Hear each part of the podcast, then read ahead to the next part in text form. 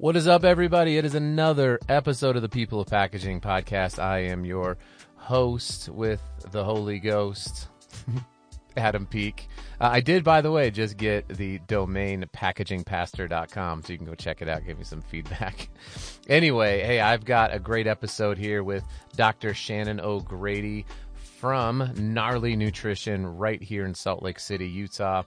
We talk about the importance of packaging to an emerging brand like Gnarly Nutrition and their recent switch from plastic to steel and what that meant and how difficult it was. So be sure to tune in and check that out. And it's a live interview. This is a new thing for me. Most of my interviews are recorded over Zoom. So it was really great to be able to sit down face to face and chat with Shannon. If you want to join companies like Gnarly Nutrition who are out there in a community making a difference, I want to encourage you to join up with our latest sponsor, Ubuntoo. Ubuntoo is a community of solution providers, companies, people, news outlets who are telling the story of sustainability. We have our own greenhouse, myself, Avelio Matos, who hosts the, hosts the Package Design Unbox podcast, Cory Connors, who hosts the Sustainable Packaging Podcast. We have our own greenhouse where we are bringing together community of people. You can join up for free. Go to sustainablepackaging.io. That's sustainablepackaging.io. They'll ask you for a little code.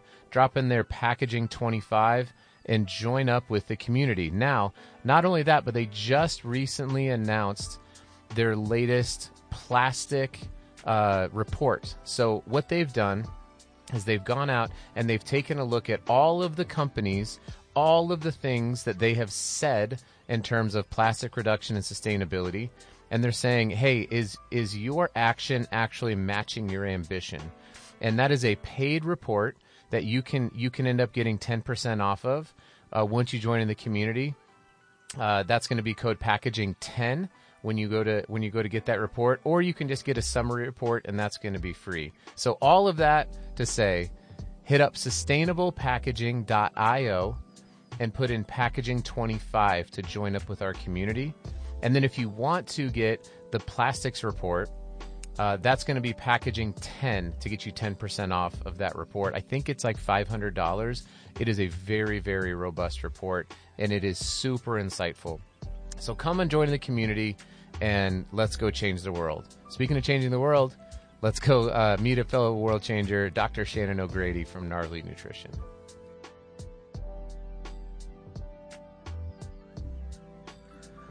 All right, I am here for another live interview, Shannon. This is, uh, I think, like my fourth or fifth, honestly, because most of them are over Zoom, and so it's just cool to be like with somebody in person. I just think there's a different dynamic. I agree. I mean, I've, I've done a few podcasts over the last few months and they've all been on Zoom, so it's nice to actually see a face. Yeah, yeah, yeah, for sure. And it was cool that you're here in Salt Lake City. So this is Shannon O'Grady. Shannon is the Chief Product Officer and COO of Gnarly Nutrition.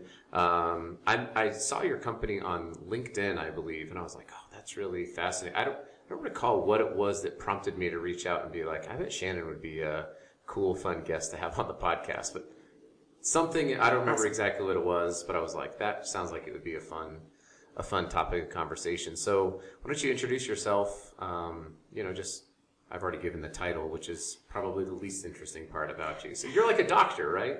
Uh, not the kind that matters. I'm, I'm a P- P- I have my PhD in biology. Yeah. That's- so that the re- research kind, research kind. That still matters though. That's hard. I mean, it, it's fun. I mean, I've always, I think that's what drew me to science is the ability to ask questions that, you know, interest you and then kind of go down the path of trying to find the answers or, or at least know what is not the answer, which Right. tends up, ends up being what's true in science more than, more than anything else. Yeah, Um, I mean, being able to ask questions is is an art that I think has been lost. It was, it was part of the reason why I wanted to get into podcasting was so that I could become better at understanding empathy, curiosity, and question asking because it's hard to have a podcast without, especially when you're interviewing people, and not be able to ask questions. So yeah, I think keeping an open mind is a key to to asking questions, asking appropriate questions, and um, meaningful questions. And um, I think that's probably true in podcasting. It's definitely true in science. So, um, you know, keeping your mind open to all possibilities. Yeah, no, for sure. So uh, you have your PhD in biology, mm-hmm. which is cool. My, uh, I will shout out my little sister, Lisa, who also, she has her, she got her undergrad in biology and, and I think it was marine biology oh, specifically, cool. and she teaches now at uh, Huntington Beach High School, Huntington High School in That's Huntington awesome. Beach, California. Yeah, te- teaching science is one of my favorite things to do. Um, when I was in grad school, I had a fellowship to help integrate uh, science into some elementary schools on the west side of Salt Lake, and um, I taught, was a research assistant professor and taught at the U for a couple years, taught at Westminster College for a little bit. Um, and in my role now at Gnarly, I get to do, we're a small company, so I wear a lot of hats, which we can talk about. But um, one of the things I get to do is education around nutrition with athletes and customers, um, you know, and, and just really help people understand how nutrition can be part of the toolkit that, you know, pushes them to towards athletic goals. Yeah, and the cool part about being in the packaging industry is whenever you're able to work, you know, with a brand who's doing, you know, really great uh, is it the word efficacious? That sounds like a fun word. Yeah, that's a good one. uh, efficacious kind of work that you get to play a role in helping them deliver their product and stuff like that. So it's uh, that's really exciting. Um, so how did you get then? So you studied here in Salt Lake, right? Mm-hmm. Did you mm-hmm. go to University of Utah? I did. Okay. Yeah. Um, studied biology. How do you go from that to COO of a nutrition company? Sounds like a, a fun journey. Yeah, sure. It's a great question. Um, so when I was in graduate school, I uh, well, I'd always been a runner, but I got pretty into endurance sports um, things like Ironman, ultra running, ultra biking. Um, and you can't really do those sports without being pretty methodical about your nutrition. Mm-hmm. And of course, you know, my PhD was in nutritional physiology, more with an ecological kind of bend to it. Um, but during that period, I was doing a lot of research into sports nutrition at the same time and um, got pretty nerdy about it, and uh, like I do with most things. And um, and got really interested in that aspect of it and, and kind of decided I didn't want to go through the tenure track, uh, you know, deal in academia. I didn't want to move to any state. Uh, quality of life is super important to me. I, you know, love the outdoors, love the mountains. So I didn't want to move to any state to just take a tenure track position. Um, and the dietary supplement industry is pretty big in Utah. Yeah. Um, so I was looking for some kind of transitionary job that that would get me into um, kind of more of a human nutrition, sports nutrition market, and got a job as uh, product development. I don't even remember what the job title was, but it was in product development with a supplement, pretty big supplement company in Utah. Um, got learned a lot kind of about the industry and labeling regulations and formulations there. Then got a job um, at a man- manufacturing supplement manufacturer. Um, really to bring that manufacturer into compliance and to, and to help them gain NSF certification, which mm. is a third party quality certification. So learned a ton about manufacturing um, and quality compliance while there. And um, I found gnarly uh, while I was at that job. A friend of mine who's a pro skier um, had just been uh, sponsored by them, and I was like, "What is this brand?" And and the name kind of stuck out. And so I did a little research, and a lot of their product formulations overlapped with my own kind of um, values as as far as supplements and and nutritional products go. And so I wrote him a letter and sent him my resume and was like, "This is what I can do for you." They hired me as a contractor, and a year later, I came on full time, kind of as uh, head of product development. That's awesome. And how long ago was that? Uh, almost seven years now. Oh man, that's great. Yeah.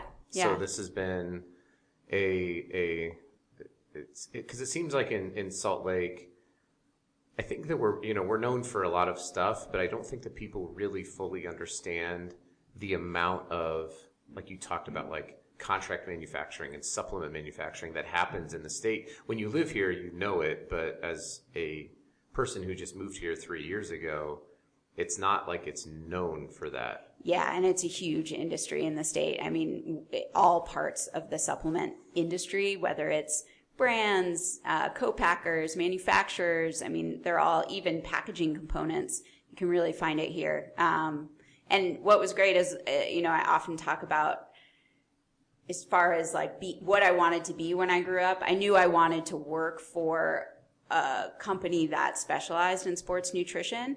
And those first two jobs weren't my ideal job at the time, but the experience that I gained through both of those jobs really set me up um, for what I do now, which is what I want to do when I grow up. Um, and I get to wear a lot of hats at Gnarly. I get to you know make packaging decisions. I get to do customer education. I get to do product formulations. I get to work with athletes on their nutrition. So um, it's been really it's been a cool path, although That's it wasn't awesome. wasn't necessarily a straight path. Yeah, yeah. And it, I mean, this whole podcast started because I had this theory that people who get into the packaging industry, whether it's on the brand side like you are, or in the actually making of the packaging, there's very, very few people. I've only had a couple of people who were like, yep, my grandfather, you know, had this company and then my dad worked there and now I'm there. Um, you know, there, it's more people like yourself or, you know, myself who it's like, I was a pastor and, and, you know, got into it through my uncle who owns a company in San Diego. Like that's how I got into the packaging industry. But I didn't wake up one day and I was like, you know what I really want to do is get into this packaging industry. Uh, my hope is that that happens more and more because it's a really incredible space. It's a really great industry that is solving a lot of problems, but and creating a lot of problems. So there's a lot of opportunities to to drive really positive change. Uh, so I totally resonate with that. A couple of questions on the athletic side of thing, and then we'll kind of get into the more packaging conversation. So you mentioned that you were uh, like a ultra runner, marathoner, or something like that. All triathlete. Like I, I always joke and say I have SAD, sports attention deficit disorder. Um, I now, you know, I just competed in the World Master Championship at in jujitsu in Vegas this past weekend. so I mean, I, I the, jujitsu is my new passion, and um, new being like five years old, but it's my most favorite thing I've ever done. But I've I've been all over the place with athletics, but I always I'm a pretty stubborn person and you know that works well in endurance Yeah. events. you kind of just put your head down and go, decide not to quit. But, Yeah, but jujitsu is not. I mean, it has a level of endurance to it, but it's not like you're going to go out and run the. Was the one in Leadville? There was some like big, like hundred mile Leadville race. 100, yeah. So I haven't done that one. I've done the Leadville 100 mountain bike, but not the run. Okay. I've never. I've run 50 miles, but I've never run 100 miles. Got it. Yeah. But I mean, those would be two different. It seems to me, in my mind, that those are two different. You, you- prepare differently for Mm-hmm. jujitsu than you would for a an Ironman, for example. A hundred percent. I mean, I think they scratch different itches for me, if that makes sense. Like I, I will always be a runner. I'll always be a biker. My family and I climb a lot. Like I, I need the time outside for just my brain. Um, but jujitsu is like chess with your mind and your body. Um, you know, you have to solve a different problem every different opponent you come up against. It's both humbling and empowering simultaneously. And I think the relationships that you gain through working that closely with another individual, like training partners, competitors, everything, um, it's scary to go up and like this past weekend to fight women in Vegas in front of a bunch of people, like it, it puts you in a pretty uncomfortable place. And, um, like most things, that's where you grow is Yeah. when you're in a, you know, a, uncomfortable position that scares you a little bit. So Yeah.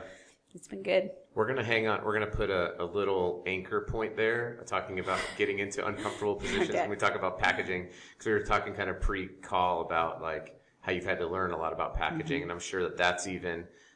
I mean, I'm not gonna say that packaging is like jujitsu, but I'm just saying like it's. Ex- it sounds like it has expanded your knowledge in a, in a place where you can learn. So we'll come back to that. But uh, in terms of gnarly nutrition, so you mentioned that you have some like athletes that you sponsor. Is there a segment of athletics that you're like we? It's mostly you know extreme athletes or you know distance running or uh, basketball or football. Like what what kinds of athletes are you working with um, currently? And you know maybe what are some places that you see yourself growing into? Sure. I mean, I'd say the product themselves are for all athletes. Um, Gnarly kind of was born in the mountains. Um, we, you know, both the founder, our CEO, Eli Kerr, and myself, uh, you know, as we talked about, mountain athletes, um, and felt like we could speak most authentically to mountain athletes, you know, climbers, trail runners, mountain bikers. Um, and so that's who the brand started reaching out to. It's also a segment that hasn't received a lot of nutrition education. Um, and so it was a good place for us to educate and share how products like ours could really help. I mean, it's definitely not like take our product and you're going to be the next, you know, Yeah. Kilian Jornet or like amazing ultra runner, but um, it's part of the equation, right? And and giving people the education on how products like ours can help them um, wasn't really being done for that community.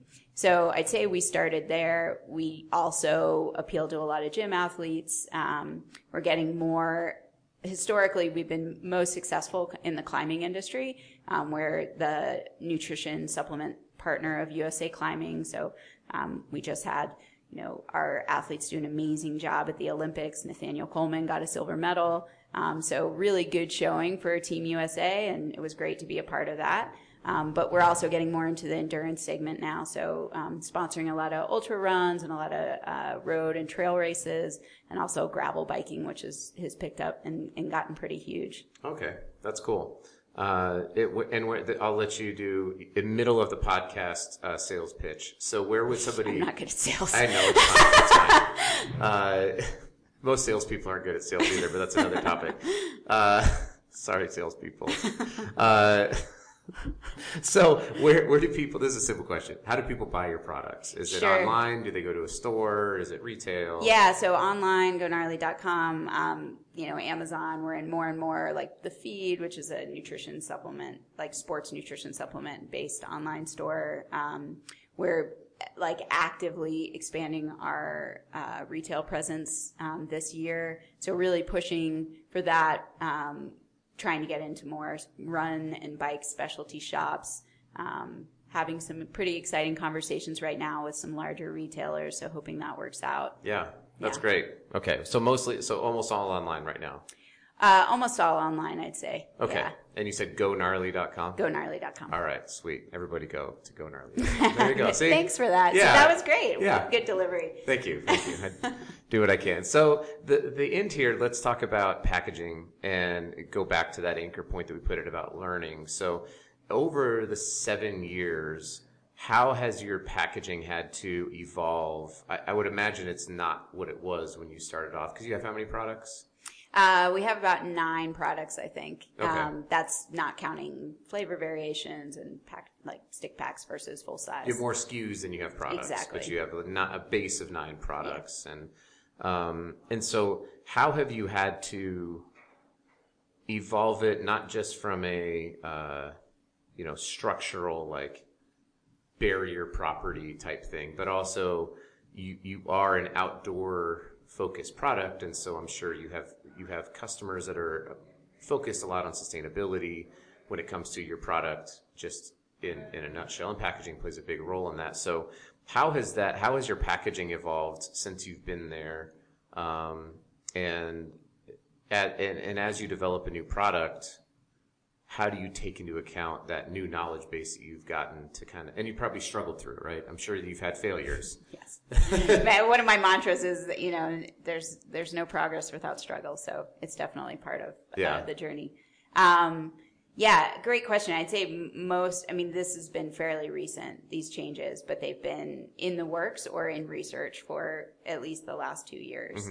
Um, you know, when you walk into GNC or you walk into any uh, mass retailer that sells a lot of products like ours, you see, you know, a, a sea of HDPE or PET tubs. Like historically, that's just what the industry has used. You're seeing more and more products and bags, but they're, you know, bags that are uh, multi-material, you know, have plastic film on the inside, um, and therefore can't be recycled. Um, and so definitely was aware of where the industry and us as a brand was as far as sustainability. Um, internally, it had been something we'd been looking into for a while, and we definitely got a lot of uh, emails from our customers letting us know that they wanted to see a change. So, like, thank you to to those customers too, because um, while the change can happen internally, it also takes it's a it was a bit of a risk for us, and we can talk about this later. Being a small brand, capital investment, not knowing um, what the reception was going to be, um, and so having that you know, showing this many customers have emailed us, here are some of their specific comments, helps when you're trying to convince a board that you need to take a risk like this. Right. Um, so, so yes, do that for companies that you use. Email them and let them know of, you know, the positive change you want to see. Yeah, and use social. I think there's a lot of there's a lot of value in reaching out, you know, publicly and privately through like Twitter and LinkedIn. And I mean, brands do, I, I see them on my side, right? The brands do listen, especially if you're on the, you know, if you're, if you're a smaller brand, it, your customers are probably your best marketing tool as well because they're the ones out there advocating, talking about it, sharing it, you know, that kind of stuff. So absolutely reach out. So they were reaching out to you about were you in a like an HDPE tub? Yeah, so okay. we were in a variety of sizes of HDPE tubs and colored tubs is you know on top of that. So you know colored you probably know this colored tubs are hardly recycled because mm-hmm. you know the the plastic that's recycled and used for PCR products has to be neutral color or clear because it's it's it's like almost infecting it with dark paint. Like it's yeah. hard to reuse and then be able to color after that, especially with something like black plastic, which is what we were using. Yeah. So, um, in kind of the worst of the worst as far as plastic, like I, you know, theoretically it was recyclable. It had that little recycle symbol on there, but the more and more, I mean, we didn't know that to start with, but the more I started doing research into like, oh, can we move into PCR? I realized that, um, you know, even moving into white or clear plastic would be a step in the right direction. Yeah. Um, and so we knew we wanted to do it. I started working on it um, on my own, reaching out to contacts that I had learned about, um, you know, groups like TerraCycle, learned about products like Loop, um, which is this, you know, total elimination of packaging. Saw that kind of as the ideal, but the pay to play with that program was way more than we could handle as a small brand. Although it was appealing on many levels, it just wasn't something that we could do. Um, and then I have a friend that's uh, in the um, Department of Environmental Education and Sustainability. I, I might be getting that wrong. Um, at the U, and they have an internship program. Um, so I was like, wow, I've got a lot on my plate. I'm not spending as much time as I would like on this. You know, why don't I bring in someone whose sole purpose is to do some research? And um, that was a great move because we started looking at what we could move into and we really wanted to find something that was a solution, not a solution, but a, a, a, pretty big step on the right path. Mm-hmm. Um, I don't. It's hard to say solution unless you're eliminating packaging. Um, sure, but it's it's like science though. Like you talked about science earlier, and I view packaging the same way, which is there the. It's unfortunate, but you just said it. Like the best packaging is zero, but in order to get a product to be delivered from an assembly line to or a, a filling line to the consumer, packaging is sort of this necessary evil that exists. You totally. know, I mean, not all the time. There is a like there's a store here in Salt Lake. Um, the bulk. Yeah, yeah. the bulk. Mm-hmm. Um, mm-hmm. I forget the name of it. Supermarket. Too. Jamaica is she runs it, and I can't I remember Jamaica's name, but I can't remember the name of her. It's store. on Night Cell. Sorry, Jamaica. Yeah. Um, you know, there are there there are things like that, but I, I I've always encouraged brands in my I guess now 15 years of the industry. It's like it's probably not going to be your final solution. Just like science, right? Like you're just constantly asking questions, trying to figure out the next best thing to do. Yep. But whatever you're in today in 10 years, it will hopefully be something different because we've innovated to a place 100% where so yeah i you see a lot of like eco shaming by people because there's always going to be something wrong. Mm-hmm. oh, oh i was yeah I, I was so ready for people to tell us what was wrong with you know the tin plated steel we ended up moving to but yeah. um you know we're learning. And yeah. it was better than we were. Um but yeah so you know, I had that intern really run down a number of changes we could have made. Um, you know, look at PCR, look at the cost, look at the benefit, um, look at the problems associated with it. Same thing with biodegradable film. Same thing with compostable film. Like, what's the difference between the two? What environmental conditions are required to get things to actually break down?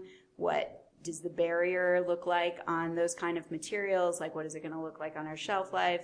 Um, we also started looking at metal cans. I mean, we joke about it, but the metal cans actually I was having a beer from a local brewery, and it's one of those wide mouth beers where the the whole top of Oh, the yeah. aluminum can comes off. And- Almost like a tennis ball. yeah, Yeah. exactly. And um, and I was like, wow, if we could only get cans like this to put our supplements in. I re- had reached out, tried to find some aluminum. I think that's when I found your podcast. Oh. Tried to find find some aluminum um, can manufacturers. I have a friend that uh, runs a distilling or owns a distilling company in in uh, Utah, and so I kind of reached out to him to find out where he got his aluminum cans. He put me in contact with someone else. Like, was trying to find out if that was a possibility. Started looking at coffee cans like Illy that are in metal packaging. Um, trying to find places that made packaging like that. Um, so the more and more we looked at metal and the, the recycling track record of metal and um, the uh, fact that metal is infinitely recyclable, um, the more and more it seemed like the best solution for us and where we were. And um, that's you know that's kind of we started looking for companies that could supply us with with metal cans. Yeah. And I'm sure that was A, not easy to find, and then B, especially today, given just the sheer amount of pressure on supply chains, has also probably had its own uh, source of headache in terms of just like it, the whole supply chain is crazy, not just in, in metals and aluminums and things like that. Paper is having its struggles, um, films are having their struggles, but but so you and you made the changeover. When was that? You said it was So recent. we started looking. it's funny because when I think of the timing of these things, I'm like, oh god, why did we do both at the same time? But it was almost worked out best. So we were rebranding gnarly, uh, so changing the look of the logo and all of the packaging. Um, and then we decided that with that rebrand, we also wanted to make the switch from our products that were in the plastic tubs to uh, switching them over to these tin plated uh, steel. And um, so we were working with a creative company on the rebrand, and that's about the time that we started looking for partners that could help us with um, with the tin plated steel cans. Yeah. And I had talked to a few, um, really for me, customer service, uh, both in terms of like time it takes for someone to respond and the quality of the response is, is whether or not I'm going to work with a vendor. Um, you know, price obviously is a is a factor as well, but I'd rather pay a little bit more and know that I can trust the person. Um, and that, in the end, was was why we went with the vendor we did. The uh, there was a, a story from the Harvard Business Review that actually detailed that that the the the greatest um, the or the what was the number? It was like the the highest percentage of retention was attributed to customer effort, meaning like, are you easy to work with? And and we see that in B two C, where like if you look at like what Amazon has done, and why other large retailers could not do what Amazon did. They just figured out how to make things easy. Yeah.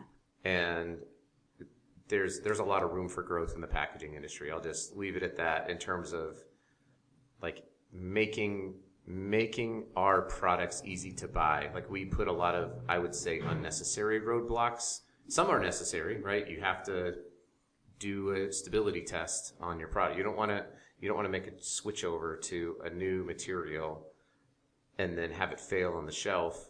There's nothing sustainable about that, right? Right. Now you have to throw out a bunch of products and you lose a bunch of money and you lose brand equity and all that kind of stuff. So nobody wants that. So there are necessary things, but I that's a big passion of mine. Is like how do we make it just easier for people to reply, to approve art, to get pricing, like to be honest about roadblocks that they're experiencing so that I can adjust my expectations and timeline. I think that's the biggest thing is that I'd rather you tell me bad news as soon as you know it so that I can pivot quickly rather than like not responding to my email for 10 days. Um, I deal with that with sounds all like a very specific instance. Well, I mean, I just deal with that with vendors of all, whether it's a not our. ma- I have a really close relationship with our manufacturer, and they're great. But um, with ingredient vendors, with uh, you know all elements, um, Yeah. it's not just true in packaging, but um, hundred percent like that relationship, and also taking time to talk to the small guys. You know, I think that's a big one too. Is um, you know really understanding that you're we might not be the big fish right now but we're a small fish trying to be a big fish. Mm-hmm. And if you treat me well now while I'm a small fish and you stick by me and help me out and, um, then when I am a big fish, I'm going to repay that loyalty. Yeah. Like that, I think that also giving smaller companies that, um, that chance is Mm-hmm. a big one too. And and I think there's also something to be said, and I, I actually talk about this a lot on LinkedIn, which is understanding the industry well enough to be able to say, yeah, we can do that, but it's not really our like that's not our strong suit. You really want to talk to, and then referring people over to 100%. competitors Yeah. is. I, I know that that's not like the most popular thing to say if you're working for like a packaging manufacturer because you have to you have a fiduciary duty to like you know make things happen but in the long run especially if it's like hey we're not great at at- like we're going to be a nightmare to work with at your size but here's a, a couple of really great companies and you might outgrow them and when you do Come back. we would love to work with you because and then you, and then you have a good enough relationship with those companies that are really great at handling shorter runs and quicker response times and that kind of stuff and just say hey if these ever get if this ever gets to a point where it's just taking up too much of your manufacturing time your line time um, you know we're really great at these bigger runs and we can let's figure out something so i that's happening more and more i'm seeing more collaboration within the industry but i personally just wish it would happen I 100% agree. I mean, not only might you see that account come back, you might even see that person that you interacted with move to a bigger company who who then wants to change their business to you because of that interaction. Yeah. I think just helping, I mean, it's true in all life, right? Doing what you can to be kind and help people where they need it is going to just, you know, pay back. Yep. Yeah, totally. There's a, a, a guy that does a lot of sales content and sales co- coaching and consulting. His name is Josh Braun, and I, I love what he talks about because he's he's a big believer in um, not overdrawing your account. So he and he, he talks to salespeople. He's like, "Are you making deposits? Like, are you are you so useful that you have made enough deposits that when it comes time to say like, hey, I'd really like to work with you, when somebody's like, yes, that's the person that I want to work with because they've been so useful rather than just always trying to withdraw. Like you're always trying to take. Yep. Um, and Adam Grant talks a lot about that. If you followed any of his work out of, uh, he's out of Wharton School of Business, I think, but he has a whole book called Give and Take that expands beyond sales and just is about like, in general, are you a person who gives to your community more than you're trying to take? And so, Yeah, I love that. um, yeah, it's really it's really good. So you pivoted from uh, going back to packaging because you know it's the podcast. Yeah. you pivoted from HDPE into uh, into a what was it a tin It's a tin plated steel tin plated steel container, and then you also were mentioning prior to the call that you had some film, like some bags, and that yeah. did you make a transition into a monomaterial bag? So the year the year prior, I mean, I we started tran- we started talking to uh, the the can manufacturer. We ended up going right at the start of COVID.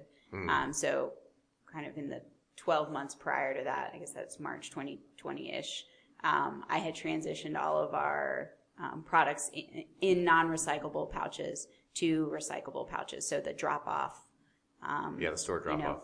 yeah, you, that's it's not ideal, uh, but really for bags, it's the best solution out there. I'm Yeah. I um, not a fan of biodegradable material. Um, at least the biodegradable material that I've come into contact with doesn't all break down. Then you're left with microplastics. To get it to break down, you need very specific, uh, you know, temperatures and pressures and um, the compostable material we looked at. I, I couldn't really find anything that had a barrier that would protect our product.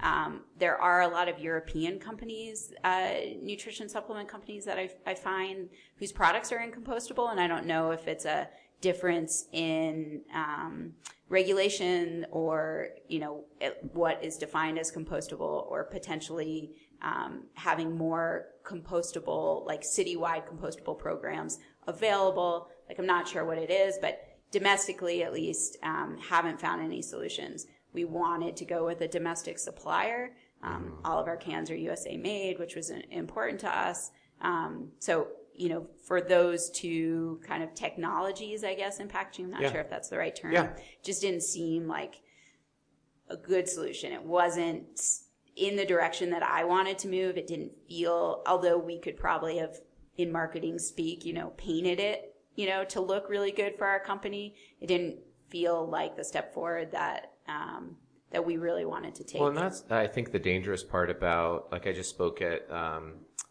the uh, Recycling Coalition of Utah. They had an event on Friday, oh, cool. and so I got to speak there. And the the hardest part about like compostable packaging that is then sort of spun up to be maybe more impactful than it actually is is that it tends to coincide with like a craft look or like green printing and right wrong or indifferent what people see when they see that in america is i put this in my recycle bin Yep. and so the recyclers hate the advancements of compostable packaging because there's not a whole lot of people aren't delineating through it because it's not it's not backyard compostable, especially the films. Yep. And there's not a lot of industrial composting facilities. So in theory, you know, it comes from like a renewable resource and and we don't need to get into the soil degradation and fertilizer that can sometimes be used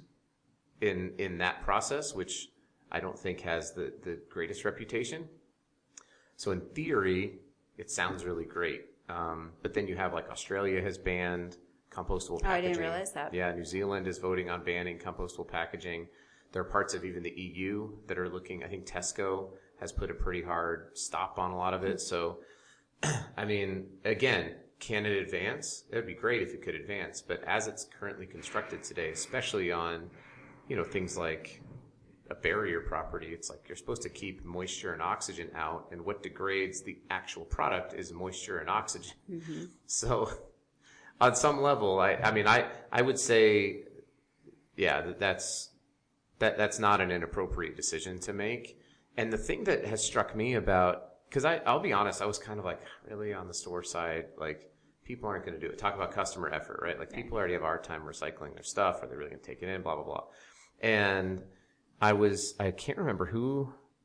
I was talking with somebody recently about the the in-store recycling program and how it's I mean, recycling is kind of interesting words. It's not like it gets turned back into film. It could happen. I think there's some advancements there, but most of it gets turned into composite decking. You know, for Right. for and and when I when I went beyond that, oh, I know when I was talking about it this morning on my shameless plug. I host a packaging packaging show on Monday mornings on LinkedIn Oh, I didn't know for that. like Okay. 15 minutes, yeah. Check it out. Uh, with with my buddy Avelio, who runs uh, the Package Design Unboxed podcast, and then Cory Connors, who hosts Sustainable Packaging podcast. So the three of us just get on every every morning. So this morning, I was talking about how, well, if you are replacing traditional lumber decking that needs high amounts of polyurethane, constant attention and upkeep, tends to not last as long as composite. And if you're replacing that with what was, you know, your your flexible films, it's it's gonna it, while it might not be recycled infinitely like you know aluminum, the chances that if it's put onto a home that it's going to stay there for 50, 60, 70 years are pretty dang good. And then what materials are you saving by using Correct. that as opposed? Yeah. It's Yeah. Definitely the downstream effects are, are potentially huge positive on Yeah. forest sustainability. Yeah, and I just I, like literally within the last week had that thought entered my mind of, oh yeah, this is actually helping replace traditional means of you know creating lumber or like the like the Tetra Pak type 100%. stuff that gets turned into um, insulation in homes, you know things like that. It's like, is it the greatest? No, just like we we're talking about, it's not the absolute best. It's probably not where we're going to end up, but where we're at today, it's a pretty it's a pretty dang good solution. Yeah. And when you compare flexible bags to say, you know, HDPE or, you know, any other kind of rigid packaging, and you look at the like kind of the full life cycle analysis, which it sounds like is stuff that you guys were getting into with your intern. Um, there's a pretty good story in terms of you can fit, you know, millions of those bags on a truck instead of, you know, thousands of rigid containers and on and on and on. So yeah, it's uh, I I don't I try to not demonize any material because I really try to I really focus on like asking the question about like, well, let's just look at what's the best material that we have right now for the product and the brand. So it sounds like that's kind of the same path you guys went down. Yeah, exactly. I mean, um, with the idea that it's a path, right? We're not at the end of it. Yeah. So, um, I mean, I think the major, you know, hurdle in our line right now, you know, uh, like you said, I, I feel pretty good about where we are with the recyclable plastic pouches. Um, I haven't been able to find a solution as of yet for our um, stick packs. They don't have film that's recyclable right now. Compostable film has the same barrier issues. Um, so yeah, right now that's a bummer because those obviously are used are, are much more of a single use item. Um, and so, you know, I'll, I'll keep an eye out for that. You told me to, if anybody has material they want to talk to me about, yeah, if you have a, if you have recyclable film for stick packs, like contact me. That's I, I want to know about that. yeah. All right. All right. You heard it here. Uh, well, this has been great. Uh, we're kind of nearing the end here. So you're talking about this journey. So what's what is next on the journey for gnarly nutrition in terms of? Uh, I know you talked about a little bit. You know, some exciting conversations you're having with retailers. Um, you know, just new. You know, when we should be looking out for you know some potentially new exciting products or formulations or. Uh, ju- let, let's get some people involved with gnarly nutrition and, and following what you guys are doing. Yeah, so I mean, we're a value-driven company, so we, um, you know, that's reflected in our move towards sustainable packaging. It's reflective in uh, the athletes that we work with, um, what they stand for. Um, we just released some really great uh, videos featuring um, athletes that we have close relationships with. One um, transgender biker. Um, Blake Hansen, who's amazing, outside picked that up. Um, we did one with a, a good friend, um, Alvin, who's a local route setter at one of the climbing gyms, also an amazing biker. He's a DACA recipient. So, um, working with people that I think go beyond just, you know, their amazing athletic accomplishments. Um, and trying to to really partner with them and share their story and and how that reflects on on gnarly and who we choose to work with.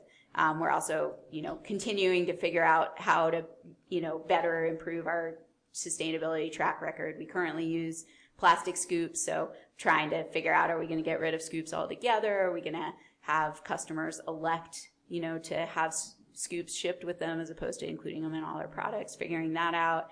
Um, looking at, uh, you know, some of our apparel and like non-nutrition product offerings on the site come wrapped in in plastic. So can we get our you know uh, partners to kind of change their ways and and send us blender bottles or send us you know shirts that aren't uh, you know sealed up in plastic. Looking at things like that um, that maybe the the customer might not see, but um, definitely you know helps us farther along that path that we talked about. Yeah, I refer to that as the unsexy parts of sustainability. Yeah. The stuff that's impactful that people don't see, but you still do it anyways because, like you said, you're a value driven company. And, you know, it, there's nothing worse than seeing companies who espouse values outwardly, but internally don't actually hold up to those values. So it's cool that not only you're doing it, but that you get to be in a position at Gnarly as their COO to, to have a big, and CPO, sorry. You get two titles. That's exciting. Well, it's because we're a small team. That's fine. No, no, it's great. It's great. I love it. I love it. Uh, I wear a lot- I wear a lot of hats. Yeah, yeah, yeah, yeah. Uh, can do, can I actually buy a gnarly hat? Do you have? Yeah, I'll Okay. give you a gnarly hat. Oh no way. Yeah, No. what if I? Yeah, we can walk around to our our real office around the corner. Um, well, yeah. So anyway, Shannon, this has been great. Um, can I call you doctor? no, No, you don't like that. no thanks. Okay. Just call me Shannon, please. Just call you Shannon. Yeah. All right. Well, Shannon, it's been awesome. Uh, I've learned a lot. I hope that you know, hopefully, some people reach out with some new innovations that they're working on in the packaging industry and can help you keep doing all the stuff that you want to do and Yeah. helping all the athletes that you're helping. And uh, it's just it's it's great to be a small part of your journey. So thanks for coming on. Awesome. Thanks for having me, Adam. Really appreciate it.